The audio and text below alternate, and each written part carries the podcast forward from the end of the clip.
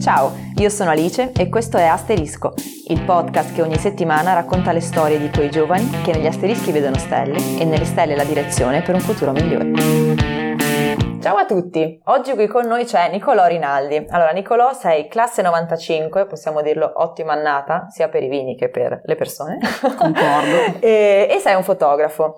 Allora tu ti occupi in prevalenza di documentazione street photography, che è il genere fotografico in cui ti identifichi, hai pubblicato un volume di fotografie, organizzi talk show interattivi e recentemente stai aprendo il tuo primo studio. Allora partiamo dall'inizio, cioè una pers- conoscere una persona che a 27 anni riesce a fare della fotografia un mestiere è già di per sé una rarità.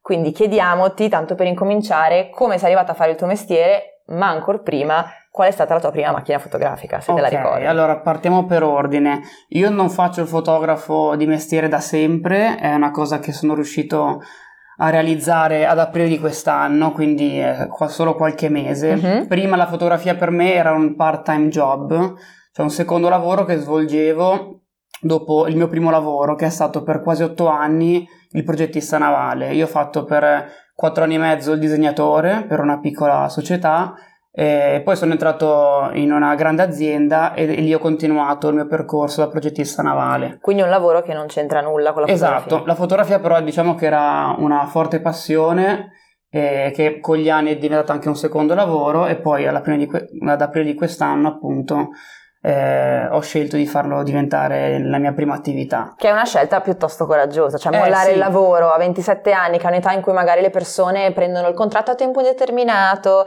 eh, l'anticipo sulla casa, eccetera, eccetera, molli il lavoro per buttarti Infatti nella fotografia. è stata una scelta molto dura anche perché io avevo un contratto a tempo indeterminato e questa cosa qui mh, mm, era una sicurezza, ma dall'altro dall'altro lato era anche un po' un limite da parte mia perché avevo paura di lasciare questa sicurezza e poi ho trovato il coraggio eh, e l'ho fatto e per adesso diciamo che per adesso non me ne pento ancora, quindi è una cosa, è una cosa positiva. E tu ti occupi principalmente, poi immagino tu faccia anche lavori più di pubblicità commerciali, perché giustamente mm-hmm. uno di qualcosa deve vivere, eh, diciamo che la tua arte mh, mm, gira intorno alla street photography, giusto? Sì, allora per diciamo campare, tra virgolette, mm-hmm. eh, mi sono anche specializzato nella fotografia commerciale, sì. eh, nel ramo fashion, perché comunque um, è un campo in cui è più facile guadagnare soldi.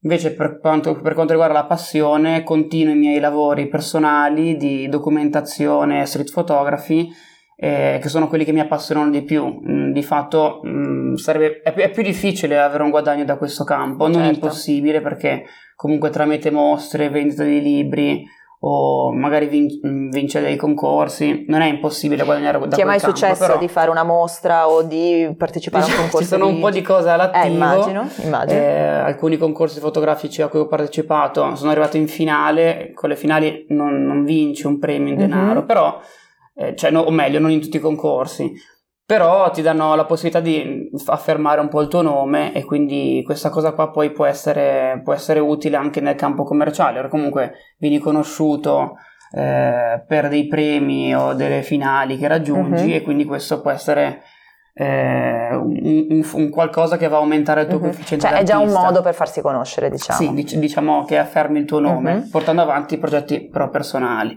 bellissimo partiamo da che cos'è la street photography perché secondo me un sacco di gente eh. non ha idea di che cosa sia se eh. non pensiamo tutti sia appunto la foto che fai per strada magari per caso non è proprio così vero? di fatto il nome street photography eh, deriva da, da street che quindi è è strada, uh-huh. però mh, mm, non è così semplice spiegarlo, infatti ho trovato un articolo che lo spiega bene, ta ta ta lo, le- lo, leggiamo queste poche righe che ci aiutano un Vai. po' a capire che cos'è il genere fotografico che, che faccio io.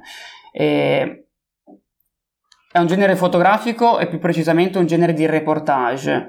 È un semplice, fat- un semplice scatto fatto in strada, dice questo articolo, uh-huh. eh, non è per sua intrinseca natura uno scatto di street photography lo street photographer non è colui che girando per, per, strada scatta a caso facendosi cogliere di sorpresa ciò che accade. Ha bene in mente cosa va cercando e che risultato vuole ottenere. Si muove seguendo una logica precisa e una, una linea narrativa.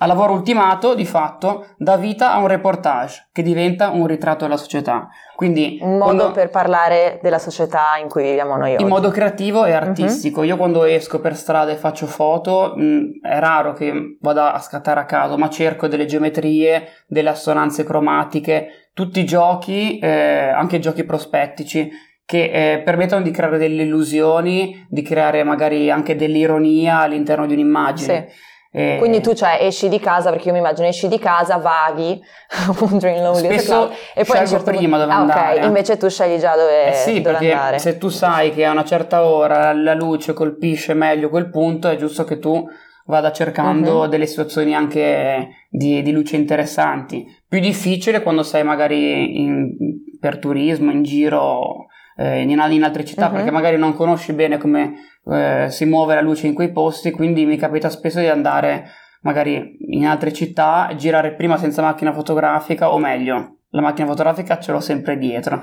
però non scatto foto per il primo giro perché appunto studio un po' la situazione, i luoghi dove ci sono più persone, sì. dove le persone interagiscono tra di loro e si creano delle dinamiche. E poi una volta che ho ben chiaro dove sono i punti più interessanti, a quel punto vado a, a, a scattare. È raro che scegliendo un posto eh, mm, per la prima volta uh-huh. escano subito delle foto buone, c'è uno studio dietro, anche se magari può non sembrare. Esatto, perché poi il risultato della foto immagino debba sembrare eh, istantaneo. No? Sì, sono cioè, la foto studiata foto... di solito non piace tanto. Sono tutte foto spontanee, però eh, queste dinamiche che si creano tra le persone tu devi imparare a prevederle. Perché quando vedi quello scatto eh, in, in, cui sono le persone messe in, in quel mh, mm, punto preciso mm-hmm. che fanno determinate cose, spesso il fotografo ha anticipato quei movimenti vedendo come si comportano le persone che passano di lì prima di loro. Quindi bisogna essere un ottimo osservatore per fare il fotografo. Direi sì, direi di sì. e bisogna sapere appunto anticipare quello che sta per succedere. E Genova si presta come città una, alla fotografia, alla street photography? Questo è un discorso che affronto spesso con eh, diciamo, colleghi fotografi perché c'è molto movimento, ci sono mm. persone interessanti nella nostra città.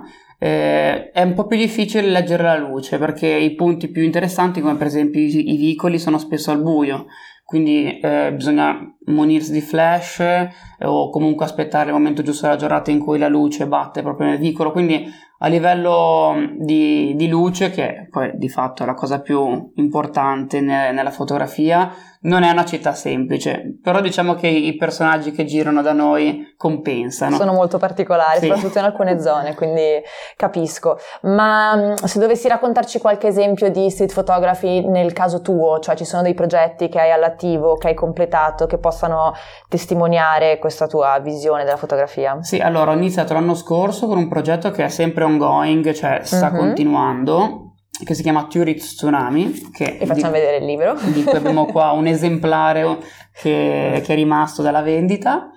Eh, perché molto, questo, molto bello. questo libro è stato prodotto in 60 copie ed è andato sold out, quindi questa è la mia copia personale che io tengo per comunque averne un ricordo. E questo progetto qua, dicevo, è iniziato l'anno scorso, quando a inizio estate ho scelto di, eh, così per gioco, eh, iniziare a documentare il fenomeno del turismo di massa in Italia. Questo gioco eh, ha creato delle immagini interessanti e allora ho deciso di prenderlo più sul serio e ho cominciato proprio a viaggiare uh-huh. scegliendo bene le destinazioni e quindi ho scelto tutte le città eh, in cui il fenomeno del turismo di massa è più evidente. Sono andato prima a Venezia. In Italia si presta direi a questa sì, cosa. Sì, si presta e soprattutto certe città come Venezia o Roma eh, le file fuori dai musei eh, o i personaggi banalmente tipici che possiamo incontrare. È molto sono... particolare questa cosa, scusami se ti interrompo, stavo Figurati. pensando, mi è venuto in mente adesso, perché ad oggi, tipo sui social, poi magari ne parliamo anche un secondo di come la fotografia viene interpretata mm-hmm. eh, sui nostri mezzi digitali, eh, sui social non so se sa, conosci pagine tipo, mi viene in mente Italy Segreta, cioè ci sì. sono quelle pagine che raccontano scorci d'Italia un po', cioè se ci fosse uno slogan sarebbe la dolce vita secondo me, no? Cercare di raccontare scorci italiani stupendi attraverso attraverso immagini e piccoli video eh, dove in realtà non c'è praticamente nessuno. Cioè l'obiettivo è quello di far vedere una dolcezza, una eh, eleganza del momento un po' un po' irreale in realtà, perché poi in realtà cioè, è un po' una visione dell'Italia che forse non, è, non, c'è più in quel senso, o comunque c'è poco. Quindi è particolare perché questo, cioè, paradossalmente è quasi l'opposto. Cioè, sì. far vedere la coda del museo, non fai vedere l'angolino. Spesso da, davanti a un monumento, invece che fotografare il monumento, io mi giravo e fotografavo invece i turisti che, che lo guardavano, no? Quindi questo progetto di documentazione è stato svolto in Italia durante l'estate, ma io poi ho continuato durante l'inverno sempre in Italia e, e anche all'estero, quando poi ultimamente ho viaggiato anche fuori dal, conf- dal confine del bel paese. E il volume 1 che ho prodotto di questo progetto riguarda soltanto la parte italiana, però io mi auguro in futuro che questo progetto possa continuare e poi verrà creato magari il volume 2, perché no? Uh-huh. Magari il volume 3. Sì, è un racconto molto interessante, un po' diverso dalla nostra Italia, che è tutto tranne che retorico, mi sembra, che appunto invece è un po' il rischio che corriamo eh, online e sui social.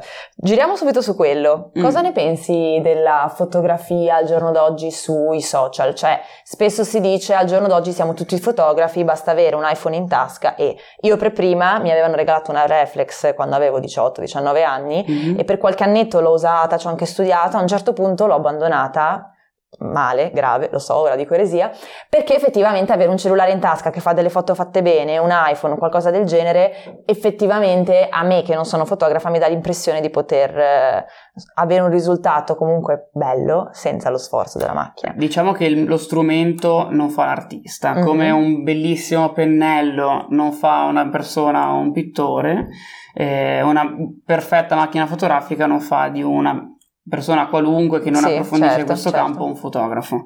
Quindi sicuramente avere degli strumenti come dei, dei telefoni high tech che producono immagini bellissime ad altissima risoluzione può permettere a chiunque di eh, approfondire questo campo rispetto a prima che per fare delle buone fotografie magari serviva avere per forza una reflex e quindi non era una cosa alla portata di tutti. Adesso è alla portata di tutti, ma comunque non rende fotografi chi, t- tutte le persone solo perché appunto fanno delle foto ad alta risoluzione questi telefoni.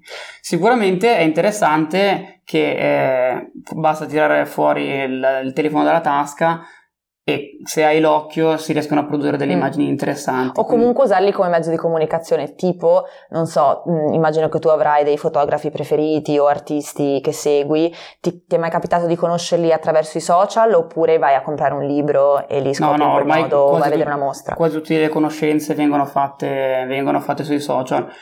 Un altro ambiente che ho riscontrato essere interessante per conoscere altri artisti sono appunto i festival di fotografia perché uh-huh. sono ambienti in cui si concentrano tutte persone con lo stesso interesse, quindi lì è più facile trovare persone affini, però mh, mm, i social sono comunque il mezzo eh, che utilizzo di più per comunicare con persone che svolgono il mio lavoro, comunque hanno la mia passione. Proprio per questo ho creato eh, un paio di anni fa un gruppo che, uh-huh. che si chiama Phototalk, che prima anche lì è nato come un gioco, ogni giovedì io aprivo una stanza virtuale e la gente... Perché è nato durante il Covid. Durante il Covid, sì, è importante dirlo perché per, non, non, c'era più quella, quel confronto. Quello stimolo esterno, certo. E quindi ho scelto di, di, creare un confronto digitale aprendo una stanza ogni giovedì sera su Google Meet, chi voleva si collegava e, e si parlava di fotografia. Uh, diciamo che molte persone sono rimaste interessate a questo esperimento, quindi ho aperto prima un gruppo Telegram eh, che ha raggiunto più di 200 iscritti in cui si parlava di fotografia. Uh-huh. E soprattutto ci si accordava per fare queste live. E non e... erano tutti professionisti, cioè c'erano no, no, semplicemente no. degli appassionati. La maggior parte delle persone erano, erano appassionati, magari gente che proprio che voleva imparare. E poi l'anno scorso sono riuscito a portare questo spazio virtuale, in un, trasformarlo in uno spazio fisico a Genova eh, facendo tre puntate live in, eh, di Genova, in due locali di Genova. E è stato un bel successo, non mi aspettavo che eh, i posti sarebbero esauriti in tutte e tre le occasioni e lì c'è stato un confronto che però non era più digitale ma era fisico, si poteva eh, scherzare diversa, insieme, certo. guardarsi negli occhi e, ed è lì che ho, ho poi presentato il volume. E questa è una serie di eventi che poi andrà avanti continuerai a fare. Io me lo auguro, adesso l'ho interrotti per, ho interrotto questa, queste live eh, per l'estate, avrei voluto riprenderle per l'inverno ci sto lavorando, devo capire se, se riesco a incastrare con altri impegni perché comunque porta via un po' di tempo, e, però è una cosa bella. Bene. Se ci fosse qualcuno che ci ascolta interessato al mondo della fotografia, questo è un modo per imparare qualcosa di più, diciamo, essendo circondati da ragazzi giovani e talentuosi. Anche perché poi non è una, un'attività che poi ha un ricarico economico mm. per me, per me è proprio la volontà di condividere la mia passione e a far appassionare gli altri. Ma e... poi è l'obiettivo del nostro podcast in realtà, cioè ci sono un sacco di ragazzi che fanno cose belle a Genova, cioè condividiamole, facciamo in modo che si allarghino, perché sì, sì, assolutamente. Ma invece parliamo un po' di analogica, nel senso okay. che non so se come anche risposta al fatto che la fotografia è un po' nelle mani di tutti, eh, in generale, poi nel particolare nel tuo caso, ma in generale anche io noto molto un ritorno alla macchina fotografica analogica e quindi poi a un tipo di fotografia un po' più vintage, retro, poi correggimi se sbaglio gli aggettivi, può anche essere, e cioè, c'è questa tendenza gio- nei giovani nel riabbracciare un po' i tempi passati in tutto ciò che è considerato o artistico o almeno creativo. Penso all'arte, alla moda, che c'è sempre un ritorno al passato, al, al cinema e comunque anche alla fotografia. La domanda è, è perché le mode come le stagioni sono cicliche e quindi stiamo rientrando in un periodo eh, che ci ricorda un po' il passato ma poi in realtà è futuro, oppure c'è una sorta di nostalgia, soprattutto nei giovani, nei confronti di un mondo che magari va troppo veloce o non va ai propri tempi e quindi c'è questo desiderio, diciamo, di allora, tornare indietro. Eh, di, di, fatto per me eh, il motivo per cui ho iniziato con la fotografia analogica eh, era inizialmente per una ricerca estetica, per eh, riavere quel look che magari da, da, da, ragazzi, da bambino vedevo sempre nelle, nelle, fotografie delle riviste e appunto volevo ricrearlo. Poi in realtà eh, si è trasformato in una mh, mm, eh, passione legata più alla metodologia della fotografia analogica, quindi eh, i, i, tempi d'attesa che ci sono tra lo scatto e vedere l'immagine, eh, il romanticismo che c'è nel caricare la pellicola, cioè è, è stata poi... Ma tu hai una stanzetta buia dedicata a questa parte? La camera oscura la sto creando... di romanticismo. La camera oscura la sto creando nello studio che sto mettendo su in queste settimane qui. Ok. Eh, però un falso mito che c'è è, pro- è proprio quello eh, del fatto che per sviluppare i rullini serve la camera oscura. In realtà l'unico step che va fatto completamente al buio è quando si carica il rullino all'interno della, della, tanca del contenitore in cui mettiamo le chimiche per arrestare la sua proprietà di assorbimento della sì. luce. Mm, quel, quel, processo può essere fatto dentro una busta stagna, quindi io lo svolgo alla luce del sole, ma in una busta completamente chiusa in cui vengono inserite solo le mani e una volta che la pellicola è dentro questo contenitore, tutto il resto del processo può essere fatto alla luce del sole. Quindi quando noi vediamo nei film eh, la famosa camera oscura con la luce rossa, quella è la fase di stampa. Quindi una volta ottenuto il negativo, c'è la fase di stampa eh, che, che, viene fatta appunto completamente al buio e lì non si può fare in una sacca stagna ma serve una stanza allestita. Io non sto ancora stampando, o meglio stampo in modo digitale come mm-hmm. possono fare tutti e i miei negativi vengono digitalizzati quindi trasferiti sul computer con degli scanner appositi e, e, quindi bypasso per adesso la fase di stampa. Però il romanticismo rimane. Il romanticismo quindi rimane, sì. Anche... Questa tua ricerca estetica, dicevi, eh, ha a che fare con il passato, dunque. Assolutamente sì, e soprattutto anche nel campo fashion eh, è un look che viene molto ricercato, quindi io negli ultimi anni, a, a partire dal Covid, mi sono specializzato in questo campo e produco, scatto e mh, mm, sviluppo e eh, concludo tutto il processo in autonomia da solo, senza avere per forza bisogno del supporto di un laboratorio, che mm-hmm. a mhm. volte c'è per tempi tecnici, no, però no, certo, di fatto certo. sono in grado di, compie- di compiere tutto il processo da solo.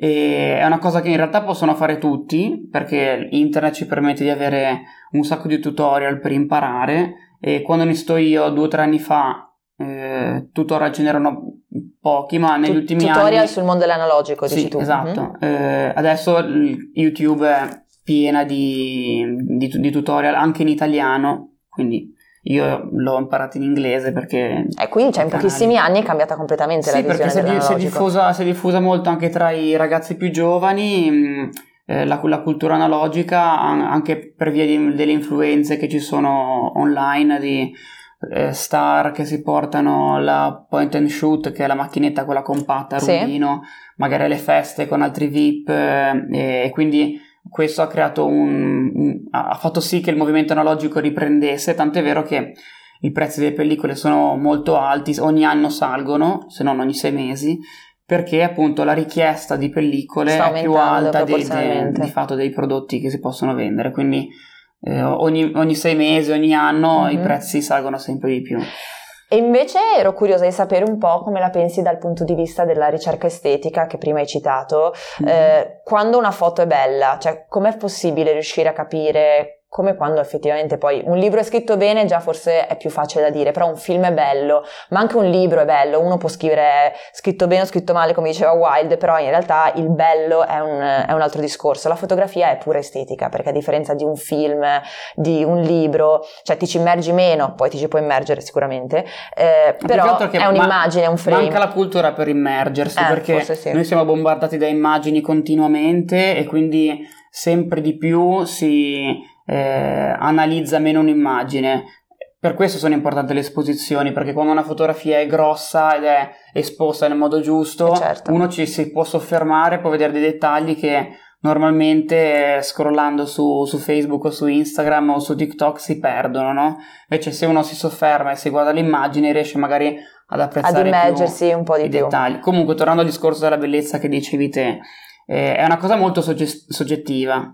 Per esempio io eh, sono fan del, del, culto del brutto, cioè per me una, quando una cosa è molto è brutta è, fa il giro e, e, diventa bella, motivo per cui i, i, i miei progetti sono, sono, basati su un po' una ricerca estetica particolare. Mentre i social, diciamo, privilegiano le, le, immagini, le immagini belle, quindi esteticamente piacevoli, perfette, sì. piacevoli mm-hmm. ma che magari lasciano meno spazio al contenuto. Perché la domanda che mi viene da farti è Mm, ok, il, il, culto del brutto, sono d'accordo, nel senso che il brutto nasconde l'interesse, quindi è molto affascinante, ma qual è la linea che separa lo sperimentare e quindi fare una cosa diversa, una ricerca, dallo sbagliare, cioè dal fare una foto invece fatta male? Eh beh, sì, diciamo che... Uh, cioè, questa foto è brutta. Questa è una bella domanda. Allora, tan, tan, tan. questa è una bella domanda perché il brutto deve essere un po' voluto nel senso, come dici te, poi una foto brutta può essere scambiata per una foto fatta male. In realtà se una foto è fatta bene e c'è del brutto dentro può essere affascinante. Cioè, quindi c'è molta differenza tra una foto bella con il brutto dentro. C'è molta differenza, però brutta. la linea è sottile e soprattutto bisogna saperle guardare queste immagini perché sennò eh, è, è, facile appunto che una, una tua foto che è volutamente brutta venga scambiata per una fotografia sbagliata, fatta male o, o ancora peggio una fotografia non buona, no? Uh-huh. Perché la foto, spesso si dice che bella foto, eh, una foto non deve essere bella, deve essere buona, cioè deve contenere un significato.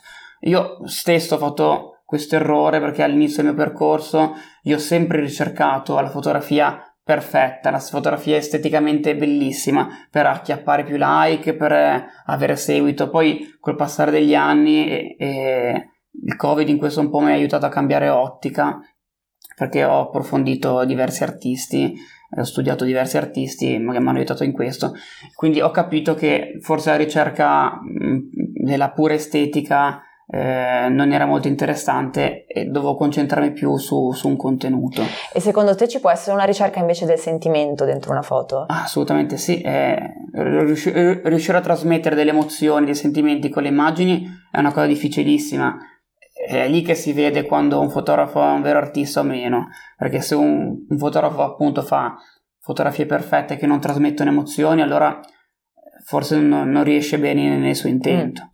E è possibile, perché una, mi sembra una frase che, però non, lo, non sono, volevo cercarla ma non sono riuscita mm-hmm. a trovarla, mi ricordo questa frase di Letizia Battaglia eh, che diceva una cosa del tipo che quando tu fai emozionare con una foto in realtà non fai emozionare solo attraverso quello che è esplicitato nella foto e raccontato, quindi non solo i soggetti, che poi sì, i soggetti della foto fanno emozionare, ma anche come tu ti senti nei confronti di quella foto e come ti sentivi nel momento in cui hai scattato la foto. Cioè metti te stesso dentro una fotografia nonostante tu sia dall'altro lato. Secondo te questa è una cosa possibile? Mm, riesci a trasportare i tuoi stati d'animo all'interno delle tue fotografie oppure è un, un tipo di ricerca che richiede forse, non lo so, un, un'esperienza diversa o un occhio diverso? Non Mi hai citato Letizia Battaglia, che è una fotografa che è stata super empatica. Sì, poi lei raccontava la mafia, quindi sicuramente il suo sì, fine era tra raccontare quello c'è, che... c'è un bellissimo documentario di due puntate su Rai Play che per chi si volesse approcciare alla fotografia, in particolare giornalistica, è molto interessante, l'ho visto recentemente e lo consiglio, ecco. Uh-huh. E sicuramente... Mh, l'artista, il fotografo che riesce a mettere se stesso nelle sue immagini eh, fa centro perché le rende uniche e, e, e, irreplicabili dagli altri perché di fatto c'è lui dentro l'immagine. Certo non è semplice, bisogna essere portati e bisogna lavorarci su, eh, però se ci si impegna e si è appassionati ce la si può fare. Dai. Anche perché trasmettere emozioni come la felicità, la gioia, ma anche la tristezza ci posso anche pensare. Trasmettere ad esempio anche la rabbia, cioè è difficilissimo attraverso una fotografia. Per quanto mi riguarda, il sentimento che voglio trasmettere in questo momento nel mio uh-huh. percorso, nelle mie fotografie, è uno di quelli, uno dei sentimenti più difficili, che è appunto l'ironia, la risata. Io con queste eh, foto, l'ironia è bellissima. Io con queste foto ci sto pazzesco. provando e mi è capitato in qualche esposizione che ho fatto di mettermi dietro a a chi guardava le immagini o anche banalmente quando sfogliavano il mio libro, di nascosto vedere se questa cosa è riuscita. Se sorridevano, ridevano. Qualche Bello. volta è capitato ed è un'enorme soddisfazione sapere che una tua immagine provoca una risata, provoca un sorriso. Eh, è particolarissimo, tra l'altro, come fine di ricerca, ma molto sì, interessante. Perché eh, spesso nella fotografia documentaristica c'è una ricerca eh, di, di, di, colpire il, diciamo, l'utente e lo, lo, lo, si fa con eh, progetti di documentazione di, di cose appunto tristi perché magari possono colpire di più attenzione. Sì, Sono è molto famo- più facile far piangere che far ridere. Sì. Eh, per quanto mi riguarda insomma. sì, mm. è una visione personale e quindi i, i progetti che spesso vedo online sono eh, documentazione delle, degli ospedali, eh, no, guerre, sì. Mm, comunque persone che, che, che soffrono.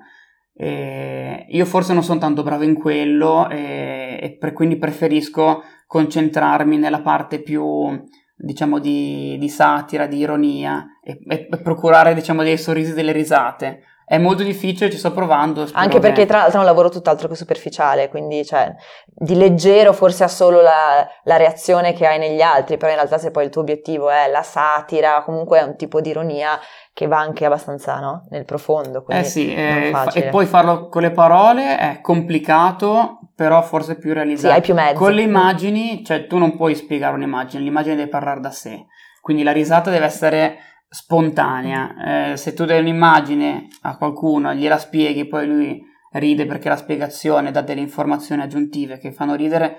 Eh, eh no, certo, non, certo. Non, il, il, meccanismo non ha funzionato. Per me la risata deve partire al, al primo sguardo della foto, quindi è abbastanza difficile. A tal proposito, parlando di impegno per fare foto, hai mai fatto qualcosa di assurdo per fare una foto? Tu? Perché mi immagino magari il fotografo che si arrampica o che fa cose assurde. Sì, allora, eh, ne ho diverse. La, la più mh, mm, ridicola è, è mm. avvenuta qua a Genova. Eh, se ricordi, qualche tempo fa c'era la, la ruota panoramica sì. eh, che era dai magazzini, dai magazzini del cotone dell'Arena del Mare. Uh-huh. E, e, io per cercare di fare una, una, la, la, fotografia con la prospettiva migliore sono entrato dentro al, al palazzetto dei congressi e mi sono intrufolato in una scala antincendio che, che stava proprio davanti alla ruota panoramica. E lì ho fatto la foto che secondo me aveva la prospettiva perfetta. In realtà poi è una foto che non ho manco utilizzato, però... Eh, perché appunto lì, avrei voluto chiederti poi faccela vedere. Lì per lì mi sembrava l'idea del secolo, poi come spesso capita è risultata fallimentare. Però eh, la, cosa che, eh, la, cosa ridicola è che mh, mm, l- le ore passavano, eh, il palazzetto è stato chiuso, io sono rimasto chiuso nella scala antincendio senza possibilità di uscire, perché di fatto anche arrivato in fondo alla scala antincendio c'era un cancello. E quindi? Quindi, dopo un attimo di panico... Mi sono fatto un selfie. più di uno, ho documentato con dei video, eh, che anche quelli sono rimasti inediti, però va, meglio così, mi viene da dire, meglio così. Ho trovato un, il numero verde che c'era della Sicur- Sicuritalia, della sicurezza sì. del Porto Antico, che dopo una mezz'ora mi sono venuti a recuperare. Per mia fortuna è andato tutto liscio, però una mezz'ora me la sono vista. Brutta, eh no, ma immagino che quando uno vuole fare lo scatto perfetto in situazioni magari un po' particolari, alla fine ti ci trovi in situazioni del genere, quindi E poi capisco. era qualche anno fa questo, non, non facevo ancora street photography, con, con, questo genere invece cose diciamo simpatiche capita di più perché hai proprio a che fare con, con persone eh, random in giro per la strada, quindi c'è quello che quando viene scattato sorride, ti chiede ma cosa stai facendo e si incuriosisce, sono quelli che si arrabbiano, quelli che hanno le reazioni. Eh, infatti, perché se tu fai foto così in giro la gente non eh, reagisce male, che ti dice Dipende è illegale. Anche, eh, sì, scapita di litigare. Eh, sta, la chiave sta tutta nel, nell'approccio che tu hai verso di loro. Se, se sei empatico, sorridi, scherzi, magari ti fermi a parlare,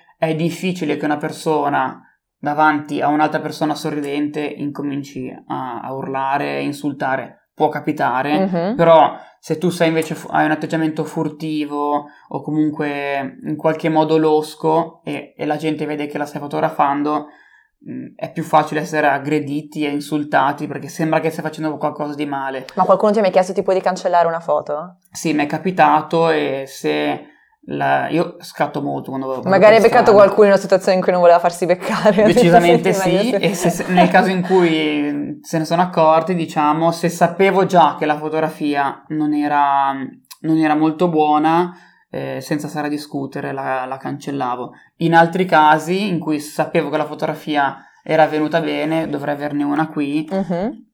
pur di non cancellarla, ho provato a parlare col soggetto e alla fine... Sei riuscito? Trovato... Sì, sì. Ah, vedi. È... E la troviamo dentro quindi il tuo volume. Dentro il volume c'è questa foto di, di questo eh, bambino che appunto viene lanciato da, da suo eh, padre. perché poi con i bambini immagino che sia ancora più difficile. Sì, ma in realtà quello che fa ridere è che il soggetto che si è arrabbiato non è il padre col figlio che viene lanciato, ma c'era un venditore ambulante subito lì dietro, lui pensava che eh, stessi fotografando lui e dovuto dis- ho, dovuto discutere per una decina di minuti con un soggetto che non era manco nella foto e quando poi gli ho mostrato l'immagine e gli ho fatto vedere che lui non era nell'immagine eh, mi ha lasciato stare, però diversi minuti di contestazione ci sono stati. Assurdo. Assurdo. Il rischio del mestiere. Direi che ce ne sono parecchi. Va bene, allora arriviamo alle ultime due domande. Direi l'ultima, ma in realtà mi, mi è venuto in mente che non ci hai detto quando ti hanno regalato quando hai comprato la tua prima macchina fotografica. Ah, macchina fotografica. Adesso ne ho tantissime. Eh, perché appunto oltre che fotografo sono anche diciamo collezionista quindi mm. quando trovo quando dici tantissime più o meno per darci un'idea eh, cioè, probabilmente a 10 sono tantissime sì sicuramente più di 10 forse meno di 20 ma in una mm, ventina tra i 10 e i 20 ok eh, comunque le utilizzo tutte non, non sono un collezionista che le tiene in una teca. Tutte insieme. Le, le, le colleziono ma le uso. Una carrozza. E la prima macchina fotografica che ho usato mm, era un Olympus di mio padre. Uh-huh. Io andavo alle medie per così per gioco la... Ma questa è una passione che hai ereditato? No, no, è, ah. è una, infatti è una macchinetta proprio da famiglia, non, è, non sì. era nulla di professionale. E dopo aver utilizzato un po' quella macchina fotografica lì, me ne sono fatto regalare una, era proprio un entry level, macchina base, che ho consumato e, e da lì poi tutte le altre che ho, che, ho, che ho, acquistato le ho prese vendendo quella vecchia, comunque comprando le usate, fi, ah, diciamo finanziandomi da solo, questa è la mia sì. passione. E fino a poi arrivare a, a acquistare macchine analogiche degli anni 50 che tuttora utilizzo. No, immagino che siano oggetti dal valore molto molto prezioso, ma che figata, bellissimo. Ok, chiudiamo la puntata con l'ultima domanda che faccio a tutti. L'obiettivo di Asterisco, cioè il podcast prodotto dall'associazione Visionary in collaborazione con Cop Liguria, è quello di dare voce a giovani che noi reputiamo essere per l'appunto visionari. Eh, nell'ambito della fotografia e grazie a quello che stai costruendo con il tuo personalissimo stile, direi, noi ti reputeremmo visionario e ti chiediamo secondo te lo sei e se lo sei o se comunque pensi di esserlo o di poterlo diventare, che cosa significa per te essere visionario? Tanto vi ringrazio che mi hai reputato visionario ta, ta, ta. perché Prego. per me penso che sia uno dei migliori complimenti che abbia mai ricevuto. Visionario per me è chi riesce a vedere quello che, che gli altri non vedono, ma non si limita a questo. Eh, un vero visionario credo che mh, sappia trasmettere anche alle persone che non vedono ciò che vede lui il suo messaggio. Eh, quindi è molto complicato perché non ci si limita soltanto ad immaginare ma bisogna anche un vero visionario riesce a concretizzare, a diffondere diciamo, il verbo, a diffondere la sua idea. È bellissima questa immagine, cioè non solo la visione ma anche la condivisione quindi. Esatto, perché magari trovare un'idea geniale Mm, non è da tutti ma da molti e riuscirla poi a realizzare e diffondere invece è veramente per, per pochi eletti. Bellissima risposta, grazie mille Nicolò, ti salutiamo e speriamo di rivederti presto con i tuoi progetti e con il tuo tsunami di foto bellissime. Grazie, grazie. mille, alla prossima Ciao. allora, ciao. Asterisco è realizzato presso il Centro regionale di orientamento ai consumi COP Liguria, sede delle attività didattiche della cooperativa. Il podcast è reso possibile grazie al sostegno di Cop Liguria e al lavoro dei volontari di Visionary Movement. Il montaggio e l'editing sono a cura di Matteo Valenti. Per saperne di più, visita il sito orgvisionary.com e unisciti all'hub territoriale più vicino a te. Per info e domande sulla puntata appena ascoltata, scrivici su Instagram o all'indirizzo mail genova-orgvisionary.com.